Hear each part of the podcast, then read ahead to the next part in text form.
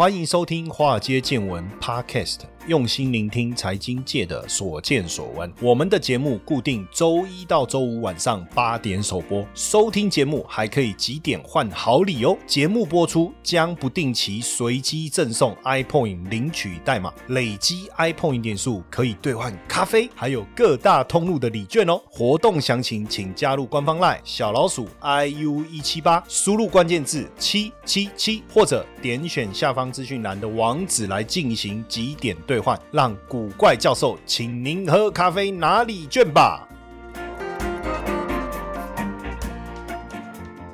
好，大家晚安，我是古怪教授谢承彦。如果要放假要出去玩啊、你会怎么跟你的另一半邀请？走哦，我们之后可以出国，我们去冲绳哦，这是最近的嘛，飞机也很快，可能机票也不是那么贵，还是走我们去金门 哦，至少还是可以体验一下那个坐飞机的感觉。他说走，我们去澎湖，不对了，今天我们要谈的主题是，亲爱的，走，我们去火星，哇，这不得了啊！因为亚马逊的创办人呐、贝佐斯啊，哇，这个要来尝试第一次的载人上太空的旅行啊。这个贝佐斯说，太空飞行是他一生都想做的事。真的有钱人和我们想的不一样哦。为什么？因为他现在是全世界最有钱的人，净资产超过一千八百亿美金，所以人家想玩的是什么？上太空哦，太空旅行。他和他弟弟呢，会是第一批乘客哦。那他坐的这个太空船就是他的公司，他创办的公司啊，哦，太空旅行公司啊，叫做蓝色起源哦，英文叫 Blue Origin 哦。那七月二十号他们会一起，就他跟他弟弟哈贝佐斯一起来踏上这段旅程哦。那七月二十号是为什么要选七月二十号？当然有它的历史背景啊，因为七月二十号是阿波罗十一号登月五十二周年哈。那这个火箭升空其实是蓝色起源公司两千年他们成立以后一直在努力的。那到了二零一五年开始测试，会把他们送到这个距离地球表面 哦，这个很嗨啊，就是外太空啦哦，一百公里的地方哦，那感受一下这个无重力漂浮啊，真的要做无重力漂浮，去那个现在有那种漂浮舱啊，有没有？应该是便宜很多啊，或是你那个潜水也是有这种感觉嘛。可是上太空还是比较屌，对不对？那有一个位置哈，他们就拿出来竞标。那一开始的时候起标价的底价是多少？四百八十万美金哦，各位没有听错，就是四百八十万美金。毕竟上太空本来就是一件非常昂贵的事情。那后来有一个人得标了。标到了，标多少金额大家知道吗？两千八百万美金，靠，实在够好的，而且是几分钟的时间，所以有钱人真的很多哈，多到其实我们也很难理解这么多钱，两千八百美美美金是多少钱？两亿八八四哦，这太多钱了，怎么算也算不出来。不过未来几周会公布这个得标者的姓名哈，我也很想知道到底是谁这个花那么多钱得标了哈。那但是呢，这个贝佐斯要上太空，大家应该会觉得蛮酷，很酷嘛，对不对哈？但是网友突突然在这个论坛上面发起联署哦，联署什么说让贝佐斯别再回地球哦，结果既然没多久的时间就有一点六万人响应哦，那这个是在一个请愿网站上面的联署了哦，是六月十号开始，标题是什么？就是 Do not allow Jeff Be Bezos to return to Earth，就是说不要让贝佐斯回来地球，可不可以啊？哈，因为他请愿的理由是说，这个漫画里面有那个反派的角色，就是跟他一样，就是理光头，然后是一个邪恶的统治者，然后呢，却伪装成这个最成功的零售电商的创办人，诶。奇怪，然后他说超高智商、惊人财力，然后有科技实力的光头亿万富翁兼科学家，然后常常透过企业家的权力跟身份做一些杀人放火的罪行。当然不是贝佐斯啦，是这个漫画嘛。但是后来他为了选美国总统，然后变成慈善家的形象哦，他还部署高科技设施在个大都会里面赢得民意。那这样讲起来，哎，搞不好这个漫画会不会在暗示未来贝佐斯会不会出来选总统？但是因为太像，大家就说你这个邪恶大反派，你不要回地球。不不过这是一个幽默，但是也也表示很多人在关心这个事情哦，所以我觉得就当笑话看看哦。但你看他这一次我们关注，本来一直都认为应该是 Space X，对不对？诶，但是先来聊一下 Space X 哦，因为毕竟这个他过去也确实，你看在五月底啊，成功的发射这个飞龙号啊，在美国甘乃迪太空中心发射成功哦，而且呢，这个载了人的这个飞龙号呢，还跟国际太空站成功的对接哦，算是非常重要的一个商业载人航天的一个时代哦。那奇怪，怎么会就是说，因为国际太空站就是现在在轨道运行最大的太空站哦，这个是美国 NASA 跟俄罗斯航太公司啊，还有欧洲太空总署他们一起哦一起营运的，还有包括日本跟加拿大了哈。那当然，这起起因于一九八一年的第一架太空梭哥伦比亚号，再到二零一一年的亚特兰提斯号。但是这个经过了长达三十年美国的太空梭时代之后啊，总共一百三十五次的升空，后来美国就不再做太空飞行。为什么？因为实在太烧钱了哦，这个钱实在烧的太可怕，所以后来干脆就是说，因为无止境的烧下去，干脆我拨一个预算哦，那那你们谁能够竞标到这个钱，由你们来处理，这样好不好？哦，当然，Space X 啊，马斯克的 Space S 哈，刚才在讲贝佐斯嘛，那我们现在再先谈一下他的对手哦，Space S，那也开启了全球商业载人航太的新时代哦。其实一开始大家会觉得说，怎么可能？如果连 NASA 连有国家资源到后来他们都放弃，当然不是失败，而是太烧钱。那你商业化有可能成功吗？哦，当时他也觉得可能性很低。但是你看，现在不但成功了，而且这个 Space X 还要再来做这个漂浮的太空港哦，预计明年要继续来发射火箭。这个太空港是在海上啊，就很像我们船的这个接驳的港口一样，它就要接驳那个太空梭的哦。哇，这个是很酷的事情。那其实这几年不止美国，包括中国啦，连这个阿联酋，大家都想办法法。要上火星去做火星这个任务啊，来做研究啊，包括美国跟中国在缠斗的也是火星竞赛哦。那今年五月呢，中国的这个祝融号探查车哦，顺利的降落在火星的乌托邦平原，算是第六个到达火星轨道的国家哈。呃，第一个当然就美国在前苏联、欧洲、印度、阿拉伯联合大公国，那是第二个到达火星轨道哈，是第六个。那安全登陆火星是第二个，那第一个是谁？就美国。那现在当然大家对这件事也看得非常的重视，也认为是一个非常重要的一个任务哦。那登陆火星有多难？为什么我们可以载人去登陆月球？可是要过了五十一年，人类是没有办法去火星。诶，可是你有看过一部电影，就是那个。那个登上火星的那部电影啊，《绝地救援》呐，在二零一五年的时候，那个男主角是那个迈特戴蒙啊，他有真的登陆火星，而且他在火星上住了很长一段时间。可是为什么实际上好像有点困难？这几年当然在火星上有发现水，那有水应该就有生命，而且火星跟地球蛮像，有地心引力嘛，哈，那也有大气层。可是它还是有些难度哦。为什么？因为地球跟火星其实非常的远，所以你看这一次。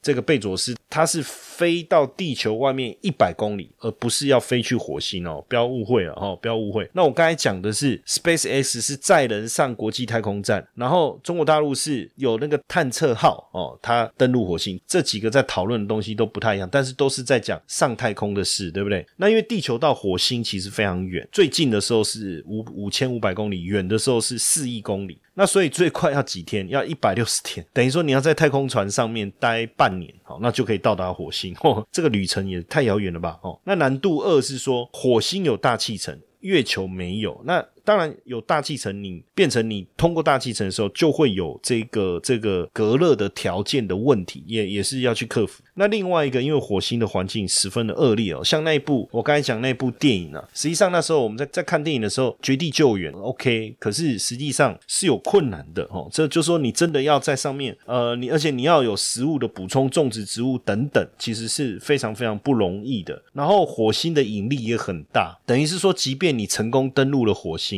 未来你要返回地球，你没有像地球这样的一个，像刚才讲 Space X 要做的这个太空港。这种发射台其实很困难，所以说到底啊，现在就是太空变成全世界最有钱的两个男人的游戏，还是战争？因为他们就是为了天空而开战嘛。马斯克的 Space X 跟亚马逊就是在拼这个。你说他们好像是有钱没没地方花，是不是？五 G 模对开，其实也不尽然，因为大家在拼的一个什么，就是这个低轨道卫星的的商机哦。那这个 Space X 呢，二零二一年的时候，因为特斯拉变成首富哦，现在身家是超过两千亿美金哦。那贝佐斯是被挤下来，但是也有一千九百亿美金左右，反正都很惊人啊。但是他们这个财富都在变动嘛，哈，但其实真的都很惊人。那他们两个的财产比全球超过半数国家的 GDP 啊，哈，整年度的 GDP 还高，真的很可怕。所以真的是富可敌国。Space X 呢，在二零一五年就开始做这个星链计划，等于是他们要打算发射一系列的低轨道卫星哦，然后这样讯号就可以覆盖全球。那当然。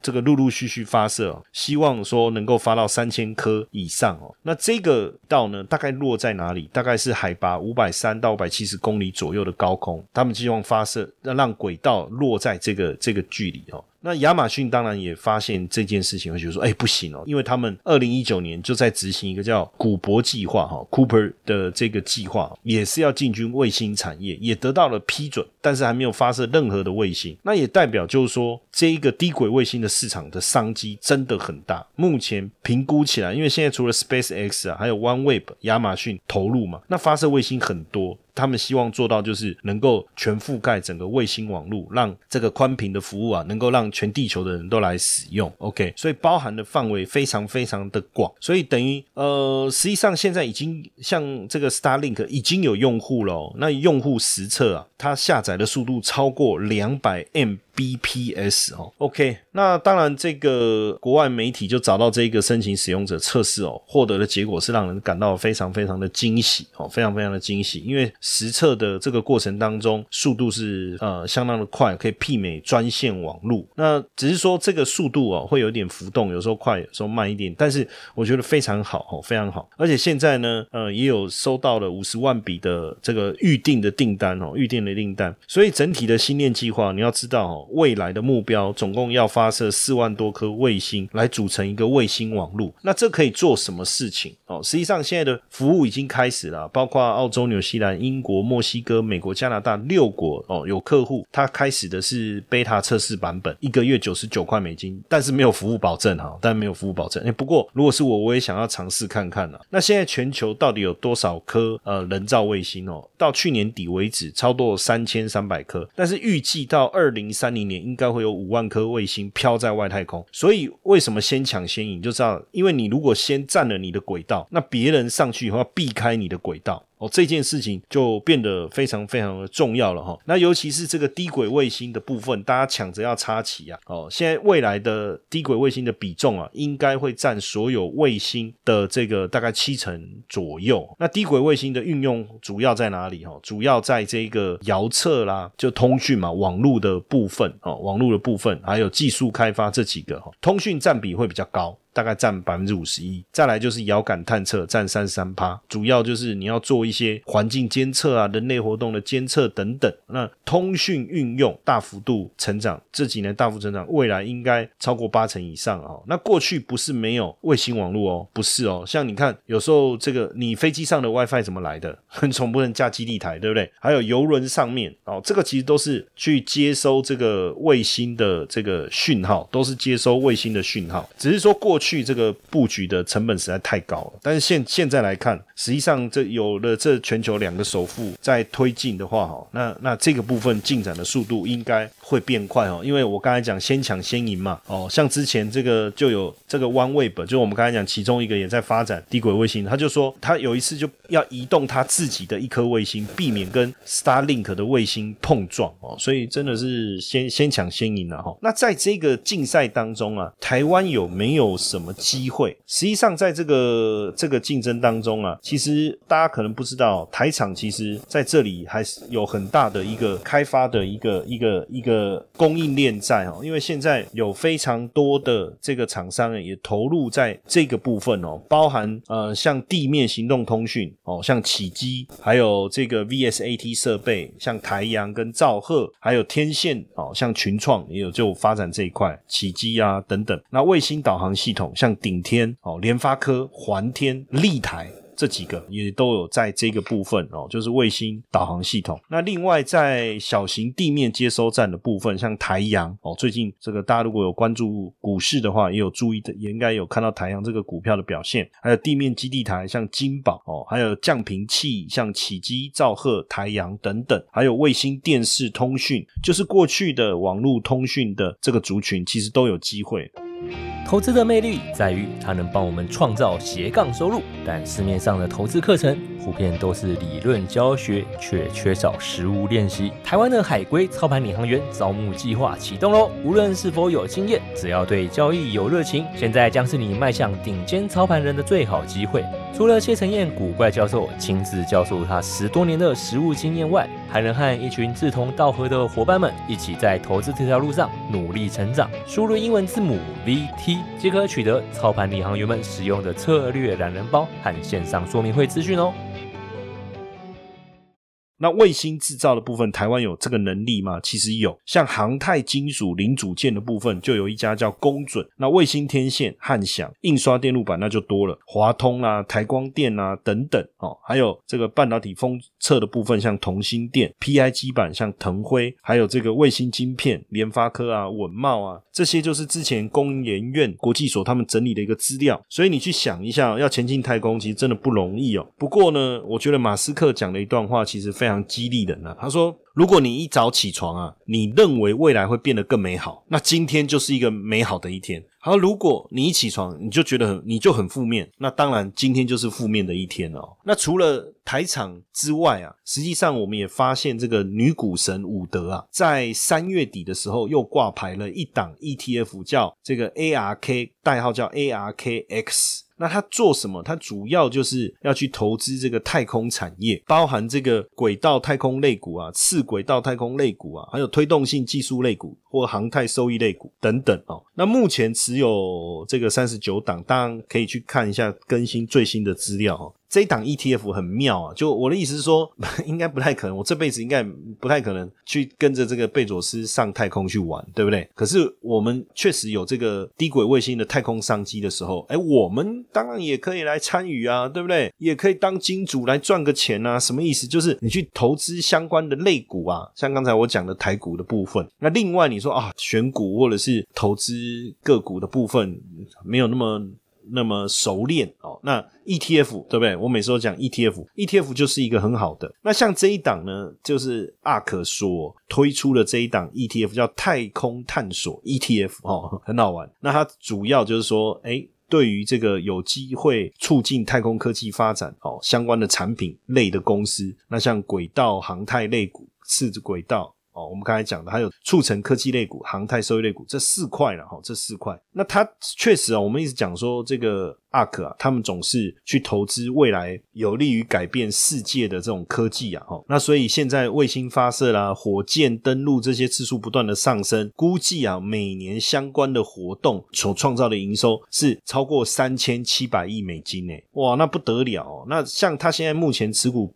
占比最大是一家叫 Trimble 的公司，持股最大超过百分之八哦。那这一家公司就是目前全球最大的制造卫星定位接收仪跟定位系统的软体研发商哦。那第二，它是买持有他们的三 D 列印。可是太空跟三 D 列印有什么关系？其实三 D 列印最早的需求怎么来的？就是国防，因为很多的国防的战舰啊，它的零件数量不多，但是很贵。或者是说，你如果船舰出航以后啊，你要怎么样补那个零件很困难。那有了三 D 列印，我是不是自己就可以就地生产？哦，这个很厉害。所以未来如果这个太空旅游成真，你说你的太空船飞到外太空以后，哇，少了一个零件，刚好在飞往火星的半路已经飞了九十天，那怎么办？那你有备料？那如果料也用完了，或是料也有问题呢？那怎么办？难道再飞回地球吗？不可能嘛！那所以你要就地生产、就地维修，对不对？那怎么做到？其实就三 D 列印。所以他投三 D 列印，他们自己的三 D 列印的 ETF，就 ARK 自己的三 D 列印的 ETF。哎，我觉得很有道理，很有道理。那第三大、第四大都是跟各个科技相关或是航天系统相关的公司。但妙有趣的是，他们投的其中第五排第五的是京东。哎，京东，京东不是一个电商吗？那其实如果就好像你我们在讲亚马逊，如果你你就想电商，那也没错。但是贝佐斯跨到这个航太领域，那其实是不是也算是一个这个航太相关的股票？那京东在四几年前就已经投资太空相关产业，它跟这个西安航天基地合作打造无人机配送啊，哦，还有这个结算啊、大数据、云计算，整体的智慧化的一个物流产业中心。所以，而且也跟这个海航集团呐，呃，有一个合作，要来开启航空旅游跟航空货运哦。所以也算，所以所以你说奇怪，为什么它在那里面？其实你仔细想一下也对。那还有一档蛮有趣的，叫。维珍银河哈，这家公司未来是要发展太空旅游，太空旅游啊，所以以后真的会有太空旅游，我相信应该是哈，应该是没有没有问题。但是在他们的持股里面，还有一档股票很有趣哈，这一档股票叫 Netflix，大家知道 Netflix，Netflix 不是网飞吗？不是就是我们宅在家看影片吗？那奇怪，那为什么它的持股里面有网飞，持股比例也有一点二五啊，不算低耶，哦，不算低，我觉得不算低。其实很简单哦，因为网飞啊，现在它的订阅户就超过两亿名嘛。那在美国有超过四千万人没有宽频，所以未来如果低轨卫星很顺畅的话，那宽频就说客户上网这件事情就可以有很明显的改善。那这样子对网飞来讲，它就是有人愿可以上网，它的客户就会变多嘛。好，所以这好像也是一个好像蛮有道理的哈，就来推演哦，然后好像也蛮有道理。那当然现在大陆啊也急起直追，要来布局这个太空这个领域，大陆也正式。把这个互联网，就是卫星网络这一块啊，放入到新基建的范围。那未来这个“十四五”规划跟这个二零三五年的愿景目标啊，就是要来达成这个互联网哦，跟这个安全高效的资讯基础的设施哦。所以可想而知啊，上太空的这个战争啊，是越演越烈的哈，越演越烈。那未来大家也可以特别的来去想一想这个部分，它所带来的的。对我们投资的一个影响，当然讲到这个呃，Space X 啊，也要特别的谈一下这个这个马斯克。那马斯克呢？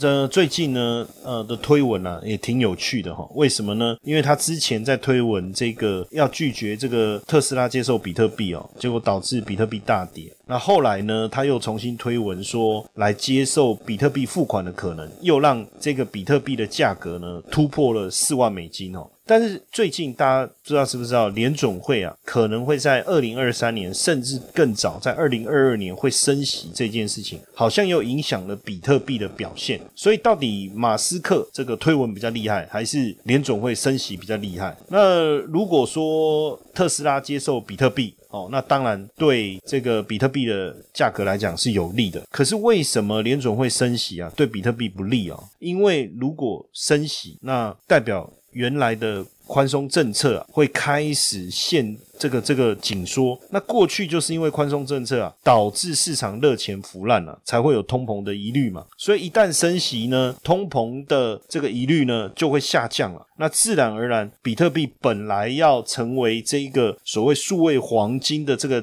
这样的一个地位啊，诶。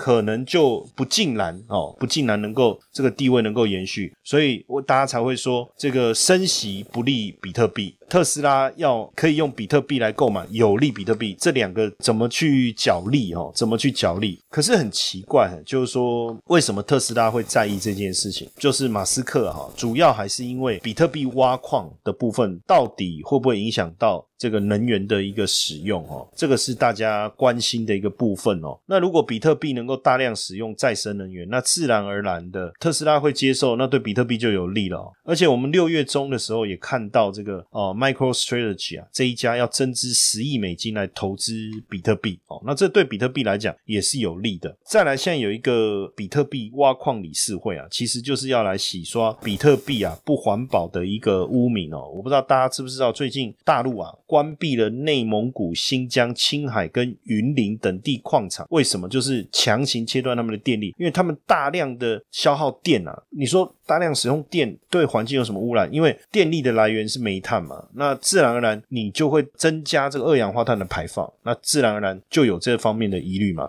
就是温室效应的一个疑虑了哈。那所以现阶段大家也在观察哦，但是很奇怪，就是说，如果我们仔细去看呢，大部分的基金公司啊，还是不太敢把很多的资金配置在比特币上面哦。诶，你有没有想过这个问题哦？实际上，我跟各位讲，这背后真正的原因啊，其实不是他们不信任比特币，而是因为如果比特币被接受了，自然而然会冲击到什么？冲击到传统银行业务。那请问一下，我们讲的这些基金公司，他们上面的老板到底是谁？就这些基金公司真正的管理公司是谁？就是美林啊、摩根大通啊、花旗、高盛、瑞银、巴黎银行这些啊。那请问这些跟传统银行之间是利益共同体，还是不同的独立性的角色？当然是利益共同体啊！哦，所以自然而然，他怎么会拿石头砸自己的脚？哦，所以这个也是为什么现阶段很多基金公司不敢配置比特币的原因，不是因为比特币是假的，或是说数位货币投资的风。险，而是如果他真的认同了比特币，那未来数位货币跟传统银行之间的竞赛正式的开跑，那到底对谁不利？当然对传统银行不利呀！哦，所以就传统银行的立场来讲，这件事情能避则避之啊，能拖多久就拖多久哦。不过在数位货币里面，还有一个叫以太币哦，以太币未来也是非常的看好。为什么呢？基本上呢，去中心化的应用也有哦，甚至你要把它跟这个 NFT，以前我们有讲过，叫做艺术品收藏功能也有，所以未来也会是数位货币当中非常强大的一个交易工具。可能到时候回头来看，反而会觉得说，哎，比特币好像很厉害，可是实际上会不会反而是一个过时的这个价值储藏的工具？哎，所以这个很有趣哦。那当然，从未来的世界。来看上太空比特币，所以为什么阿克我看他的 ETF 里面啊，投资这个这个 Coinbase 啊，这个就是比特币交易所哦，他也投资 PayPal 哦，跟比特币我们叫数 FinTech，就是金融科技相关的一个股票，他看的也是非常的远。所以未来的世界啊，有很多值得我们去想象，值得我们去体会。不论是上太空旅行，还是用比特币付款，我最近还看了一部电影哦，很好玩哦。那部电影就是一开始的时候，比特币刚开始出来的时候，只有一些这种所谓骇客啊，网络骇客啦，或是这些年轻的科技人，他们就是不喜欢缴税给政府，然后他们又喜欢运用新科技，他就创了一个网站，然后在网网站上面卖什么？你知道？卖大麻，然后就说你可以用比特币来付款。款那因为比特币没办法追踪嘛，去中心化嘛，所以没办法做广告啊。因为你第一个你在网络上卖大麻，怎么可能？然后怎么付？怎么收款？这个他自己先买，然后寄给自己，发现成功以后，哎，很很兴奋嘛。可是问题来了，就是说你要怎么让大家知道这个网站？因为你不能走传统的广告路线啊，比如说在脸书做广告什么的都不行啊。哎，没想到靠着这种所谓的黑网啊，哈，然后应该叫做口碑相传哦，大家就知道说可以去那个地方用比特币。这是 untraceable，就是你无法追踪的这样的一个途径，然后去买到你想买的东西。哇塞！然后那个网站一炮而红。当然，最后电影的结局当然是最后，因为这算是违法吧。我在想，反正最后的结局就是，当然就是被抓了嘛，哈，这样子。但是从这个地方，我们明确实可以看到，呃，很多新的东西的改变了。那慢慢的也在悄悄的哦进入了我们的这个世界哦。那也希望哎有一天我们能够哎一起上太空，对不对？我们去太空旅行的时候都说哎谢老师哎我常听你的节目，哈哈哈这样好像也那干那么没办哦，对不对？现在连坐飞机都不能坐飞机，让我们做一点梦好像也不错，对不对？哈，那我们今天的分享就到这边，谢谢大家的收听，晚安。你时常听到“财富自由”这四个字，却不知道实际上该如何达成吗？每天上下班规律作息，是不是已经觉得疲惫不堪了呢？常说投资理财很重要，但是该从哪里开始入门呢？比特币投资，相信大家都有听过，但是却不知道该从何开始。因此呢，我们开设了一门比特币新手变行家，听名字就知道你是新手，也适合上课。除了有完整的基础策略课程两百分钟，还有一百分钟的实战直播，每个月。可以让大家在线上和老师一同练习。另外，古怪教授还额外提供学员免费申请十 USDT 的奖学金。这么完善的课程，你你还在等什么？课程原价六千六，现在五折优惠，只要三千三，优惠价格直到六月底，千万不要错过哦！立刻加入官方 LINE 小老鼠 IU 一七八，输入关键字 BTC，取得课程优惠资讯，还送你免费的比特币教学懒人包。嘿，各位铁粉们，如果喜欢华尔街见闻，请大家多多按下分享键，让更多人能听到我们用心制作的节目。你们的一个小动作，是支持我们节目持续下去的原动力哦，快去分享吧！